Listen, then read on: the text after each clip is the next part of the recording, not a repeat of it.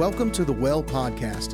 We pray that this message ministers to you and blesses you as you listen.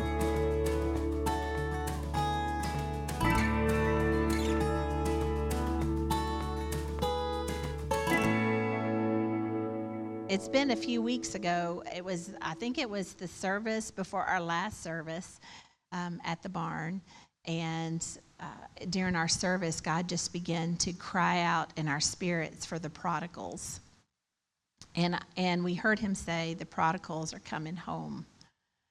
And if you were at that service, it was so incredibly powerful because God had us declare the names of those prodigals and to release them into the atmosphere to prophesy.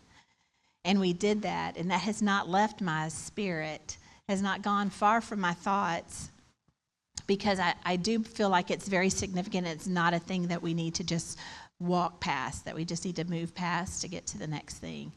But it's something that God is going to begin to answer the prayers. You know, uh, when He says He gives us the desires of our heart, I believe that He laid that on our heart for that. And then as we begin to release those names, He's going to say, All right, you asked for it, and I'm going to. I'm going to do it. I'm going to respond to that. And so I want to talk today about the prodigal. So if you'll turn with me to Matthew 15, verse 11, and I'm going to read the whole passage, um, this whole passage of Scripture. All of uh, Luke 15 is so yummy. It's really, really good. It's all about the Father's heart and how significant the one is to him. And so, if you want to know how he feels about the lost one, um, this is a great chapter for you to soak into uh, for that. I and this has been something that's um, that has caught my attention. Uh, and if you look at the, the title and the Passion translation for this passage of Scripture is entitled The Loving Father. It's not entitled The Prodigal Son. And I think that's very significant. Because, see, we call him the prodigal son, but uh, that's not his identity now. That's not who he is. When we start out this story, he's lost and, and he's undone. But by the end of the story, he's back in union with the Father. And when you think about it, don't we know most of the stories um, and the history of the Bible in people's past life, who they were, not who they are? It's not uh, the woman that was healed of the issue of blood, but we call her the woman with the issue of blood. Or, um, um, I'm drawing a blank, but stories like that. Instead of us, uh, the the the you know the leper, we call him the leper. He's not the leper anymore. He was healed of that. The the demoniac. He's no longer the demoniac. He's been healed of that and delivered of that. So I think it's interesting how we uh, interact with with the scripture and how we want to attach those uh, before God those before titles to those things when those are not who those people are anymore. So I love the fact that this uh, this is titled the Loving Father. Okay, so here we go, verse 11, and I'm just going to read through this. And this is in the Passion Translation. So I tried to use the New King James Version. I really promise y'all I was going to read it out of, the, I was like, come on, God, we're going to do this one out of the New King James Version. People just, you know, associate better with that. We can do this. And then I was like, but my heart ached for this version. So, um, so here we go. Then Jesus said, Once there was a father with two sons. The younger son came to his father and said, Father, don't you think it's time to give me my share of your estate? So the father went ahead and distributed between the two sons their inheritance. Verse 13 Shortly afterward, the younger son packed up all of his belongings and traveled off to see the world. He journeyed to a far off land where he soon wasted all he was given in a binge of extravagant and reckless living. Verse 14 With everything spent and nothing left, he grew hungry because there was a severe famine in the land. So he begged a farmer in that country to hire him. The farmer hired him and sent him out to feed the pigs. Verse 16 The son was so famished, he was willing to eat the slop given to the pigs because no one would feed him a thing. Humiliated, the son finally realized what he was doing, and he thought, There are many workers at my father's house who have all the food they want with plenty to spare. They lack nothing. Why am I here dying of hunger, feeding these pigs and eating their slop? I want to go back home to my father's house. I'll say to him, Father, I was wrong. I have sinned against you. Verse 19. I'll never again be worthy to be called your son. Please, Father, just treat me like one of your employees. Verse 20. So the young man set off for home. From a long distance away, his father saw him coming, dressed as a beggar, and great compassion swelled up in his heart for his son who was returning home. The father raced out to meet him, swept him in his arms, hugged him dearly, and kissed him over and over with tender love. Then the son said, Father, I was wrong. I have sinned against you. I could never deserve to be called your son. Just let me be. The father interrupted and said, Son, you're home now. Verse 22 Turning to his servant, the father said, Quick, bring me the best robe, my very own robe. I will place it on your shoulders. Bring the ring, the seal of sonship, and I will put it on your finger. Bring out the best shoes you can find for my son. Let's prepare a great feast and celebrate. Verse 24 For my beloved son was once dead, but now he's alive. Once he was lost, but now he is found. And everyone celebrated with overflowing joy. Verse 25. Now the older son was out working in the field when his brother returned. And as he approached the house, he heard the music of celebration and dancing. He called over one of the servants and asked, What's going on? The servant replied, It's your younger brother. He's returned home, and your father's throwing a party to celebrate his homecoming. The older son became angry and refused to go in to celebrate. So the father came out and pleaded with him, Come and enjoy the feast with us. The son said, Father, listen, how many years have I worked for you like a slave, performing every duty you've asked as a faithful son, and I've never once disobeyed you. But you've never thrown a party for me because of my faithfulness. Never once have you given me a, a, goat that I could feast on and celebrate with my friends, as this son of yours is doing now. Verse 30 Look at him. He comes back after wasting your wealth on prostitutes and reckless living. And here you are throwing him a great feast to celebrate for him. The father said in verse 31 My son, you are always with me by my side. Everything I have is yours to enjoy.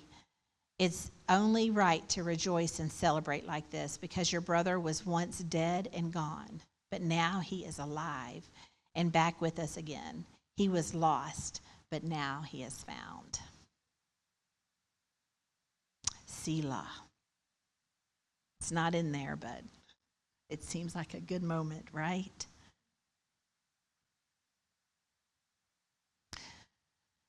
So, as we look back at verse 12, it says, The younger son came to his father and said, Father, don't you think it's time to give me a share of your estate?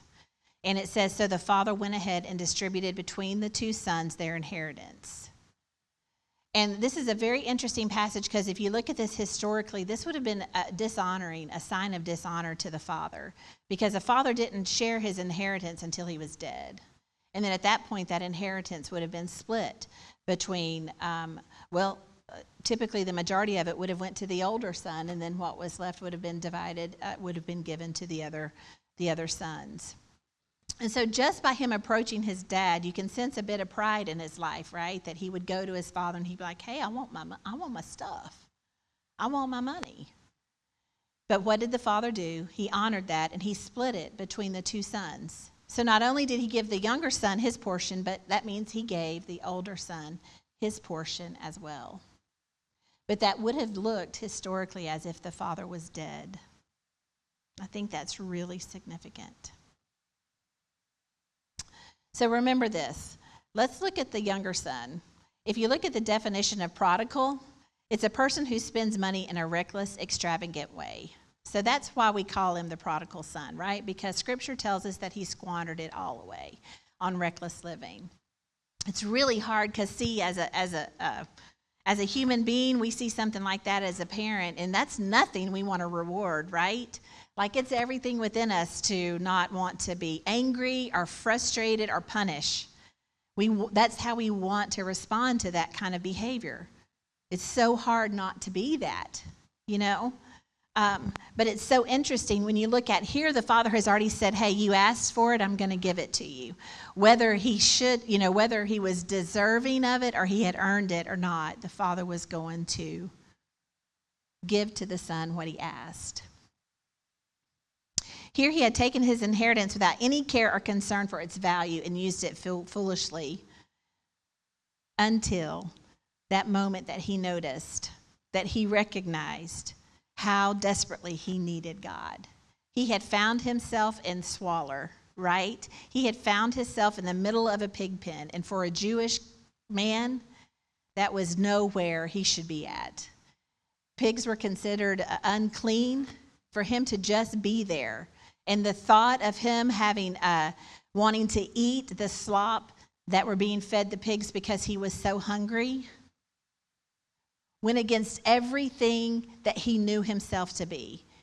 He would have had to have turned his back on everything that his family provided for him his legacy, his heritage, his identity, his identity of who he was. But he had found himself in a place where that's all he had at his disposal. But in that moment where he was at the lowest of the low, he recognized his need. That is so hard. For one thing, it's hard to watch. It's hard to pray for someone. Have you ever been in that situation, either yourself, where you've allowed yourself to get into a deep, dark place where you're wallowing with the pigs, that you've become a slave to something?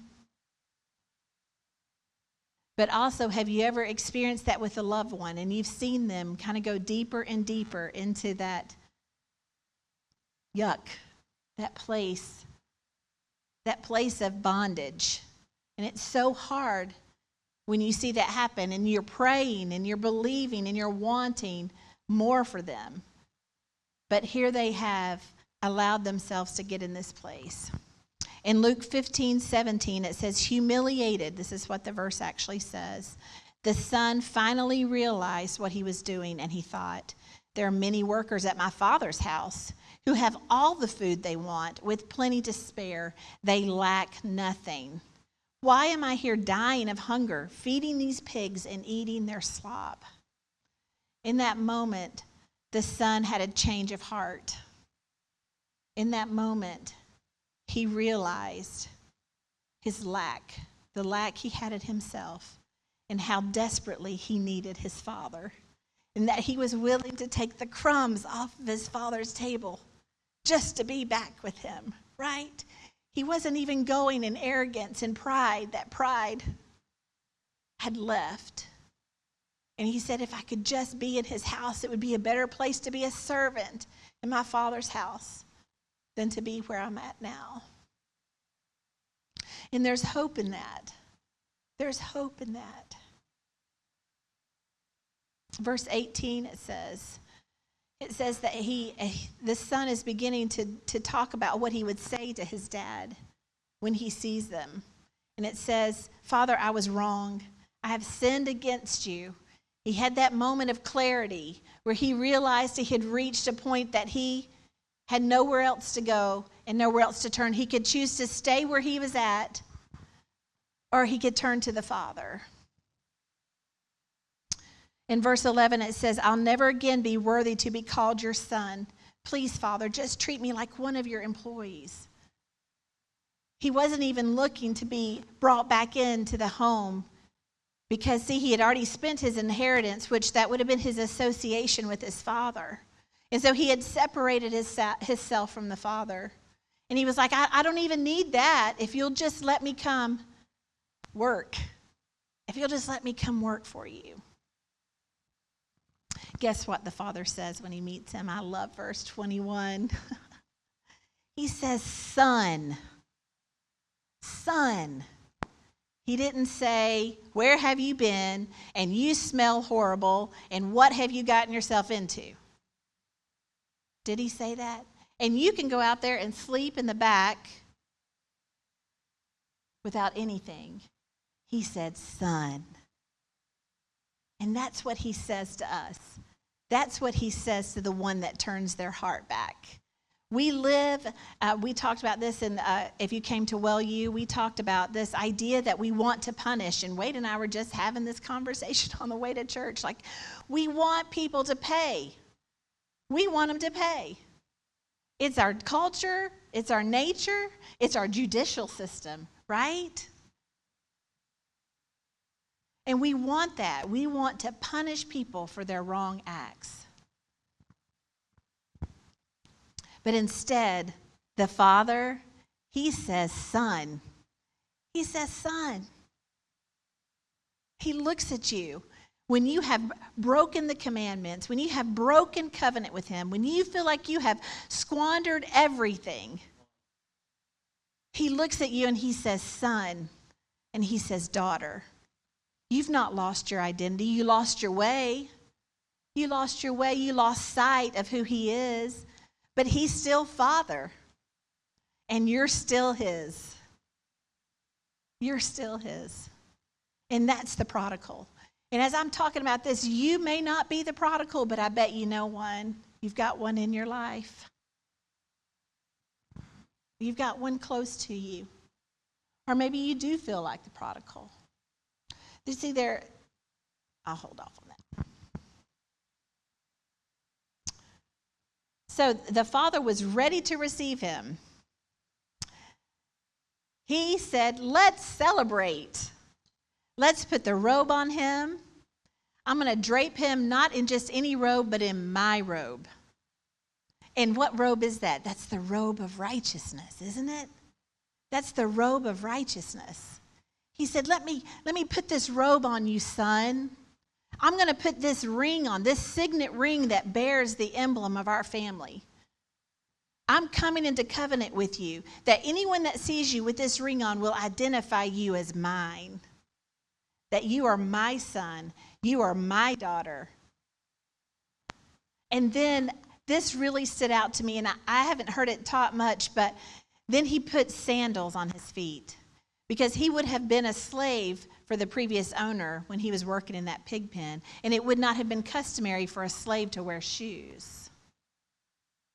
And a slave, when we talk about in biblical times, we're talking about usually someone that was paying restitution or that owed a debt. And in this situation, the prodigal was probably working for food and a place to stay. This is not someone that has been captured and brought and has been bought and being forced to do something beyond their will. That is not what a slave is in Scripture. But I think it's really interesting about these shoes. Those shoes took him from slave to son. Took him from slave to son. Here he has robed him in this garment, put the ring upon his finger, and put sandals on his feet. He's identifying him as son, not a prodigal, not the one who had squandered it all away. In that moment, he identified him as his son. When it seems too much has happened and too much has gone on, but your heart longs for the Father, he's there with a ring, a robe, and shoes. It's a beautiful story. It's a beautiful story. And as we declared the word over those prodigals, about four weeks ago, I guess, maybe five weeks ago, as we began to do that. Um, it was a really amazing thing um, to hear those names come forth, but uh, I don't know that we had the foresight to see what that would look like when those prodigals began to come in. And so we have to be prepared to take them to the Father. We've got to be ready to take them to the Father so that He can robe them, He can clothe them, He can put a ring on their finger, and He can put shoes on their feet because you are no longer a slave. I, I love that song, like, No Longer Slaves. I just, I love that song because there is freedom in Him. There is freedom, and He doesn't keep you there. He does not keep you there. We keep ourselves there. We identify as a slave. He does not identify us that way. You are a son and a daughter. He has clothed you and put a ring on your finger. He has come into covenant with you. And he does not look at you any different. That father saw a son coming down the road. He saw a son coming down the road because he bared the image of his father. And we all bear the image of our father. Every single one of us. And so, as we prepare for these prodigals to come forth, we need to prepare our hearts to not want to punish, to not want to punish them, but to remember that they bear the image of the Creator. They bear the image of their Father. And we need to love them. And we need to take them to the King. We need to take them to the Father and let Him do the work in their life. Because, see, this prodigal, he already knew he already knew how bad and wretched he was. Most of us don't have a hard time understanding that part of our life, right? We're pretty good at recognizing all the ways we fall short. If we don't, then other people like to remind us. but that's not who he says we are. But see, there, there are two, there are two storylines here, which I find very interesting. And we just talking about the prodigal, the lost son, the son that needed to come back to the father. But then you've got the older brother who should have been at a higher station in the house, right? And so I find this interesting because the older son was very frustrated. He was very angry at the way his father was treating his younger brother. He was not happy about it. And in verse 29, it says, He says, I've never once obeyed you. Where's my party? You've not treated me this way. You've never done that for me. And in that moment, I think, like we were talking about, like Katie mentioned, it's that religious spirit that wants to come up in us. Like, you haven't celebrated me. Who am I? I've been working for you that, that older brother's been busy doing the, the Martha stuff, right? Been busy working it, keeping the laws, keeping the commandments, doing the religious duty that I'm supposed to do. He actually says, I've worked for you like a slave. That's what he said. That older son identified as a slave and not as a son in his own house. Here he was. The father says, My son, in verse 31, you are always with me by my side. Everything I have is yours. I gave it all to you. Remember back in verse 12? He said that he gave them both their inheritance. He gave that younger, that older son full access to his kingdom, full access to the house.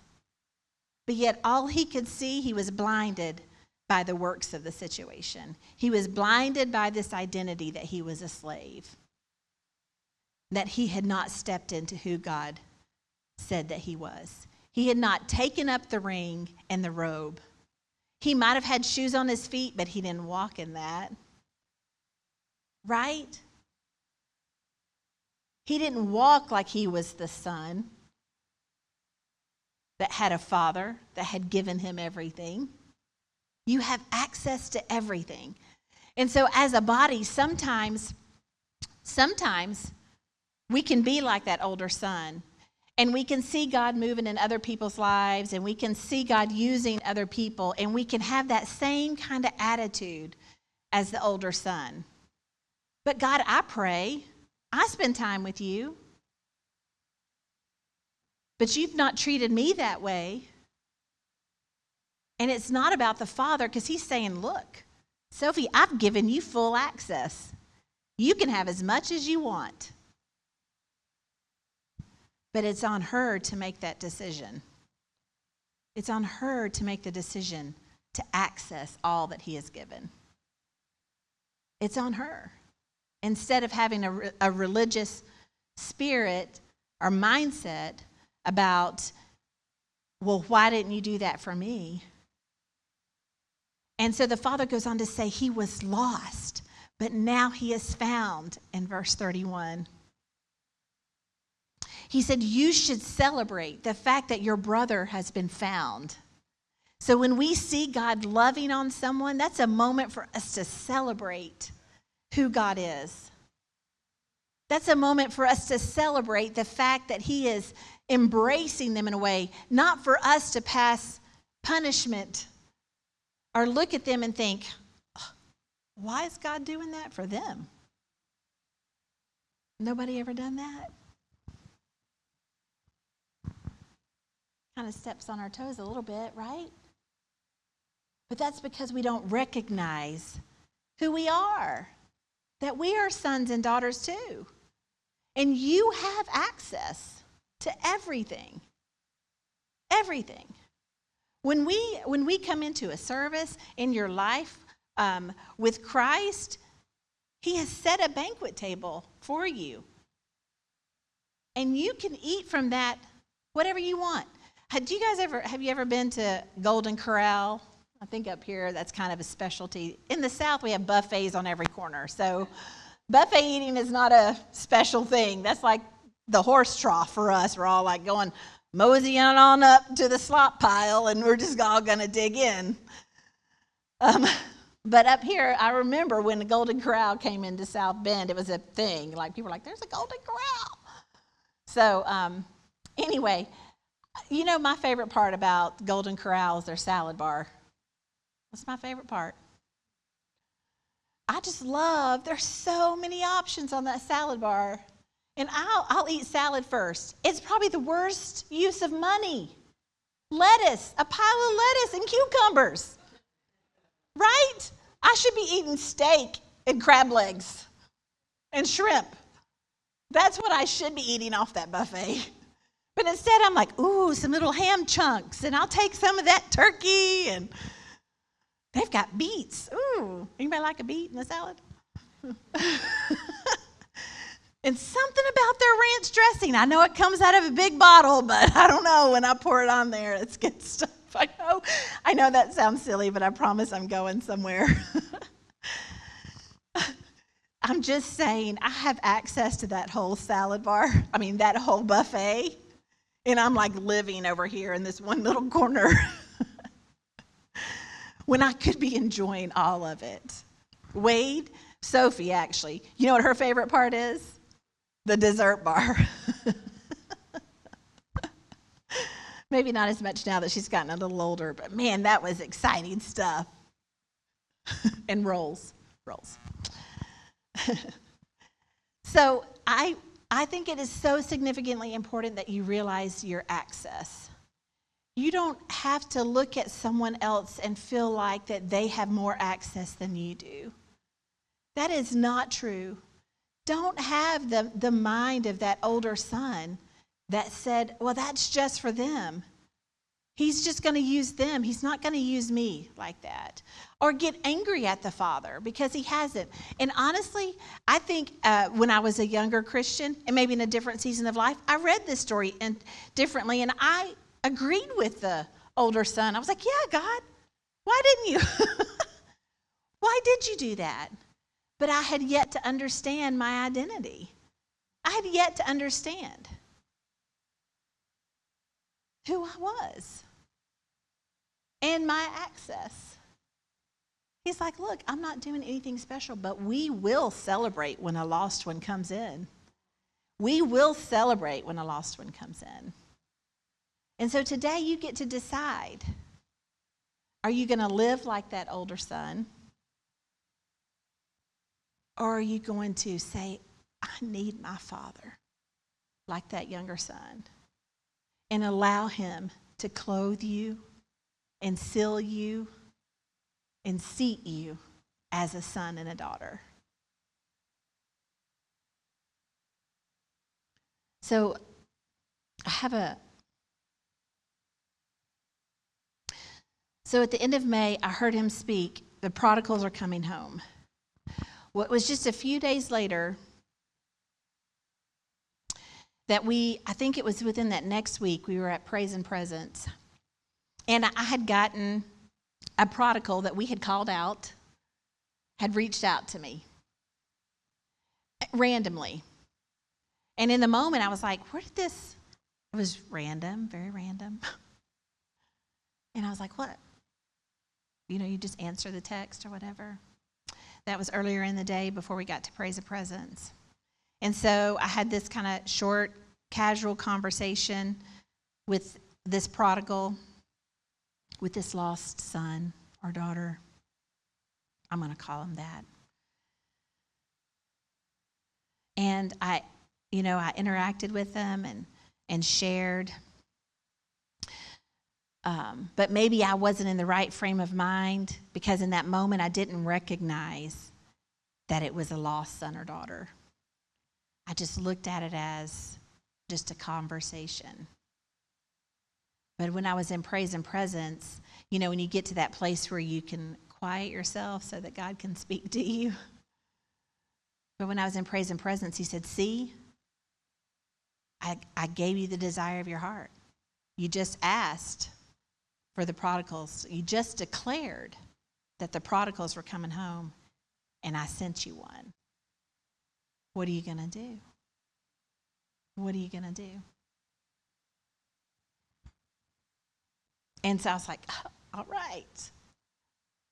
I feel like he's always straightening me up. I don't know how God is with y'all. I was like, God, it humbled me because I thought, you're right. You did. What should I say? What should I say? And my heart broke because I recognized it wasn't just a random text, but it was an assignment. And I needed to let them know that God's arms were open and that they were welcome wherever He was because they're a son and a daughter. And when they're ready, He's waiting. And so I have to tell you that if on that day you released names, you need not be surprised when you get a random text. You need not be surprised when you get a random drop by. It's not random. It's not. It's significant. And it's a moment for us to lead them to the Father. And we cannot punish people. We are not the judge and the jury. And that is not going to be easy to do because it's not in our human nature to be that way. But God said his desire is that none would die without knowing him, not a single one. And we cannot say at the well, this is what really got me. This is what he how he got me. I'm just going to be really transparent here. He said, "But you say everyone is welcome at the well." Are they? We cannot put that out there and not be willing to receive. And this is a moment for God to correct our hearts as a group of people. And it may hurt our flesh a little bit because there are hurts and pains, and there are things that we want to keep at a distance because it's hard and because we don't have all the answers. But God does. We just have to be willing to allow them to come to the table. To come to the table. He wants all the lost ones to come home. How bad do we want to see them seated at the table? How bad do we want to see those lost ones seated there? And then when they come in and God begins to bless them and pour out upon them, we celebrate. We celebrate that victory. We celebrate them because we know who we are. We know that by valuing them does not mean that we are devalued. And so I had to go back to that conversation. Thank the Lord for the Holy Spirit. I don't know about y'all, but sometimes I just don't have the words. And it's okay to take a minute because sometimes we got to wrestle things out a little bit and get our head and our heart right, our soul. Our mind, our will, and emotions have to line up with the Holy Spirit. And that takes a minute. But when I didn't know what to say, the Holy Spirit did. And I sent it immediately. And I have not seen that person come through the door yet. And whether they come into this door or another door, I know that God is going to wait, be standing there waiting for them, to clothe them, to seat them, and to put shoes on their feet. He is. That's what He's going to do. We want to thank you for listening in today. At The Well, we believe in cultivating a culture for more of God. Wherever you are in your relationship and walk with God, we believe that there is always more for those who diligently seek after Him. If you would like to find out more, please check out our website at thewellmichigan.com and connect with us on social media.